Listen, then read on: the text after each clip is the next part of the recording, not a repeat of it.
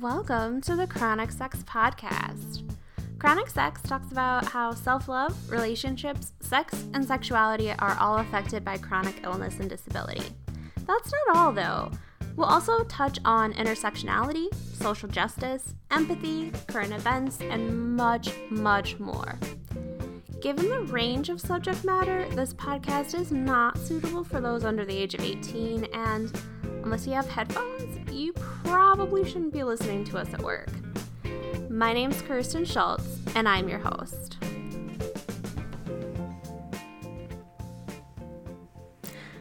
Hi, friends. It's election day. Um, I wish I had something incredibly poignant to say, but I know that I'm the far from the only one concerned. And um, I just wanted to take some time to go through some things that are helping me, and hopefully that could help you too. The first thing that we have to contend with is knowing that we won't know the results today. We have to prepare ourselves to know that it might be a couple of days, it might be a couple of weeks until we fully know the outcomes of the election. We need to do things that specifically bring us joy during that time. We need to focus on stress reducing habits, whether that's eating healthily or sleeping well or going for walks or maintaining our social connections. We need to replace scrolling with something that's going to be better for us. Um, I am not the only person that engages in doom scrolling, I know. So I playing games, watching TikToks, reading books, listening to music, calling people, and finding signs for hope. Because it's, I think there's plenty of spot for hope here. Um, some other things that we can do are, you know, affirm ourselves, remind ourselves that you know, we are okay right now, um, that we are strong, that we can make it through things that are tough. Spend time dancing, move your body, listening to music, listening to a podcast, whatever. Stretch. Think about setting intentional breaks focus on what we need to do right now and not just what we need to do long term. Try to narrow the scope of what we're thinking of. I also wanted to offer some grounding techniques. Um, with my PTSD and my anxiety, I know it's really easy to get stuck in a circle of fear and concern and freaking out, for lack of a better term. Um, so, I also wanted to offer grounding techniques. These are things that work for me. Um, and I'm going to read some of these from a couple of websites I will link um, in the show notes. So, grounding works to help calm us down when we start to think of something stressful, our amygdala, which is a section of the brain located in the temporal lobe, goes into action. Um, it is the part of our brain responsible for emotional responses, especially fear. It's really great for preparing us for emergencies, but it likes to kick in um, and detect threats when there aren't threats. This is particularly what happens for those of us who have post traumatic stress. Um, we have been in a situation or multiple situations where we need to do things to protect ourselves, and our amygdala senses a pattern, and it will go, Hey, this is very similar to this thing that happened. Um, and it will start to get you ready for fight, flight, freeze, or fawn. And you don't have to do that right now. A typical process, right, is we have a negative thought about a situation. Doesn't necessarily mean it's it's real, right? It's just a thought. Could be one of those weird, random, terrifying thoughts we all get, right? Um, the amygdala says, oh, 911 emergency. And it initiates body changes, physiological changes. So our muscles get more tense, our heart beats faster, we breathe faster. Um, things like adrenaline and stress hormones are released in our body to make it so that we could outrun a lion. I'm I couldn't outrun a lion, but like you know what I mean. It interprets these body changes as even more evidence that there's something wrong, which activates it more, and it becomes this this very difficult cycle to deal with. So, these grounding techniques can help break us out of that cycle and divert our mind away from anxious or stressful thoughts so that we stay in the moment. The first exercise we're going to talk about is the grounding chair. Sit in a chair that's comfortable, one where your feet reach the floor. And not I'm not talking tippy toes. I'm talking feet flat on the floor. Close your eyes and focus on your breath. Breathe in slowly for a count of three. And breathe out slowly. Focus on your body. How does it feel to sit in this chair? Do you feel the contact between your body and the chair's surface? What does the chair feel like? Is it textured? Is it smooth? Notice how your body sits on the chair. Do your arms hang over? Like the like do your physical arms hang over the arms of the chair if there are arms on the chair or on you? Mm. Push your feet into the ground and imagine energy draining down from your brain through your body, through your feet, and into the ground. Um, the doctor whose website I'm on says that she pictures it as a color filling my body as it goes from top to toe.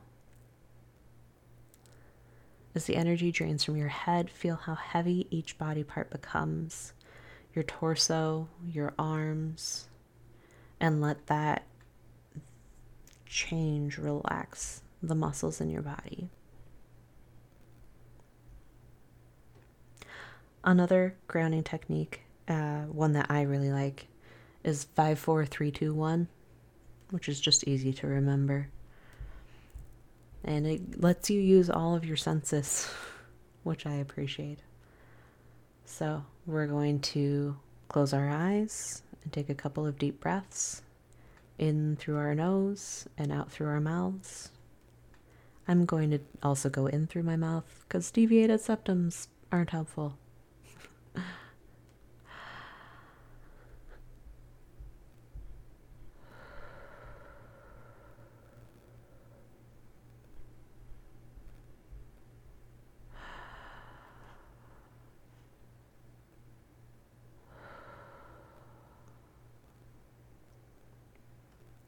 Now look around you.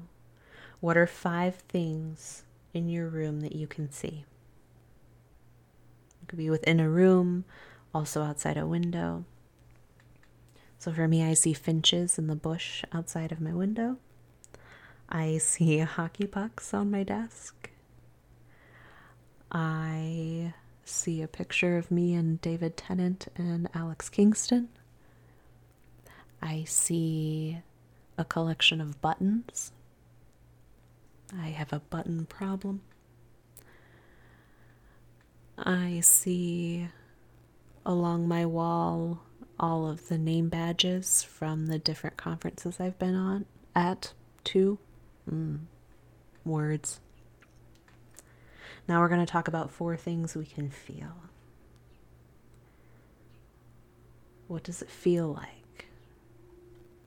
For me, I'm going to touch my hand My hand feels soft. It feels a little swollen. My meds haven't kicked in yet this morning.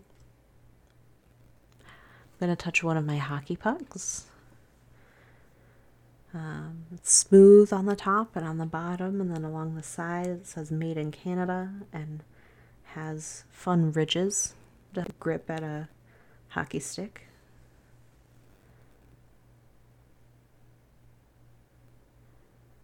I have a, a squishy stress version of Rainbow Dash from My Little Pony because I also have a pony problem.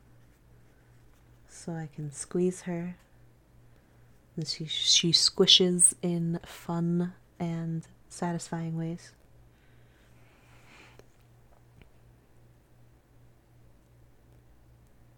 And then I'm also going to touch my hair. I took a shower last night, so my hair feels clean. It feels kind of dry. and like I should get a leave in conditioner. now let's focus on three things we can hear. If I'm quiet enough, I can hear the finches outside talking. I don't think you can hear them though, they're kind of far. I can hear the hum of my work computer. I can hear the wind outside.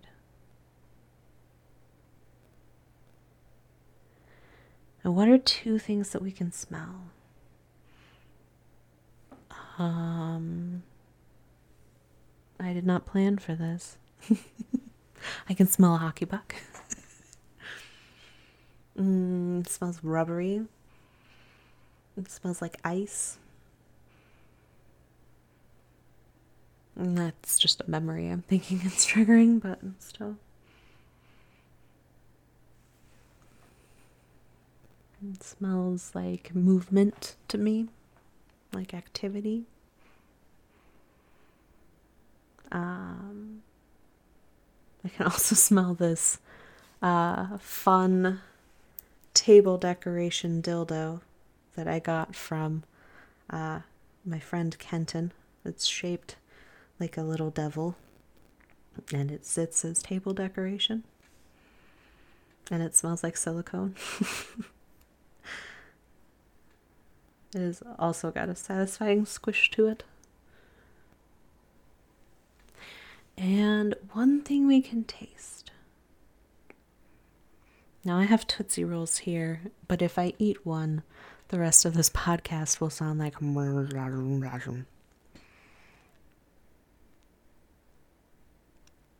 Something good, something nourishing, something satisfying.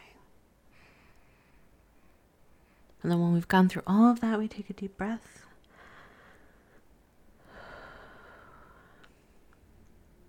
I didn't even realize I was that stressed, but I definitely feel better now.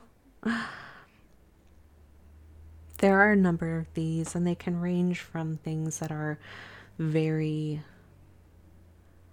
kind and sweet and compassionate almost, um, to the very silly.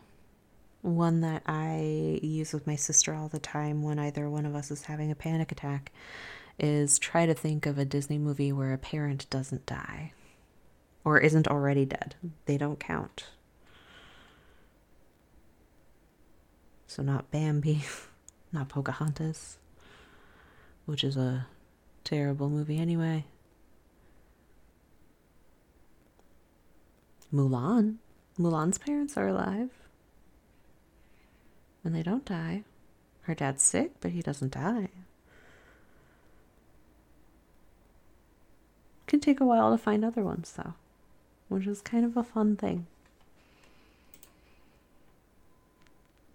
There are more physical things, right? Not just these things that involve our senses, but putting our hands in water, um, going for a walk, holding a piece of ice as it melts. My fibro would be pissed. There are mental techniques. Think about categories like uh, take a minute and name as many musical instruments as you can. Do math problems. There are also soothing things. Sit with your pet. Practice self kindness. Repeat compassionate phrases to yourself. You're having a rough time, but you're going to make it through. You're strong and you can move through this pain. You're trying hard and you're doing your best. These don't have to be things you say out loud, they can be things you say in your head. Hopefully, these things will be helpful. And hopefully, all of our concerns will be met with change and difference and compassion, not only from ourselves but from others. I think it's really important to go back to that notion of we won't know the full breadth of this election for a few days. It's okay to feel whatever you're going to feel in the meantime. It doesn't make you better or less than anybody else. And just spend time cultivating a space for yourself in the next couple of days that is comforting and loving, much like how you might approach a friend or your sister or somebody in your life that means a lot to you. I wish I had some better something to say, but I hope that the next time we talk, things are less tumultuous, less scary,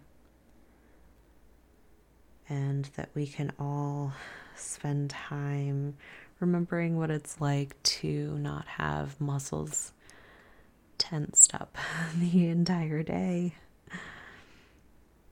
Or to remember what it's like to have lower stress levels or even to remember what it's like to laugh a little more by no means does the work stop after the election, but that at least gets us to a better starting place for the things we need to change. In the meantime, take care of you, and I will see you soon. Or talk to you soon. Chronic Sex is produced every two weeks by me, Kirsten Schultz. I use music from Podington Bear because they're awesome. You can find show notes and more over at chronicsex.org. If you're enjoying listening to the show, please subscribe, and that way you won't miss a single episode. If you're on iTunes, it'd be really chill if you take a minute to rate the show too. Not only does it give me great feedback, but it also helps the podcast get seen by people who may not know it exists. And that's pretty cool. You can support us over at patreon.com slash chronicsex. As always, you can find links to everything at chronicsex.org from social media accounts to resources to sex toy reviews and more. Until next time, please take care of yourself and remember that you are a freaking badass.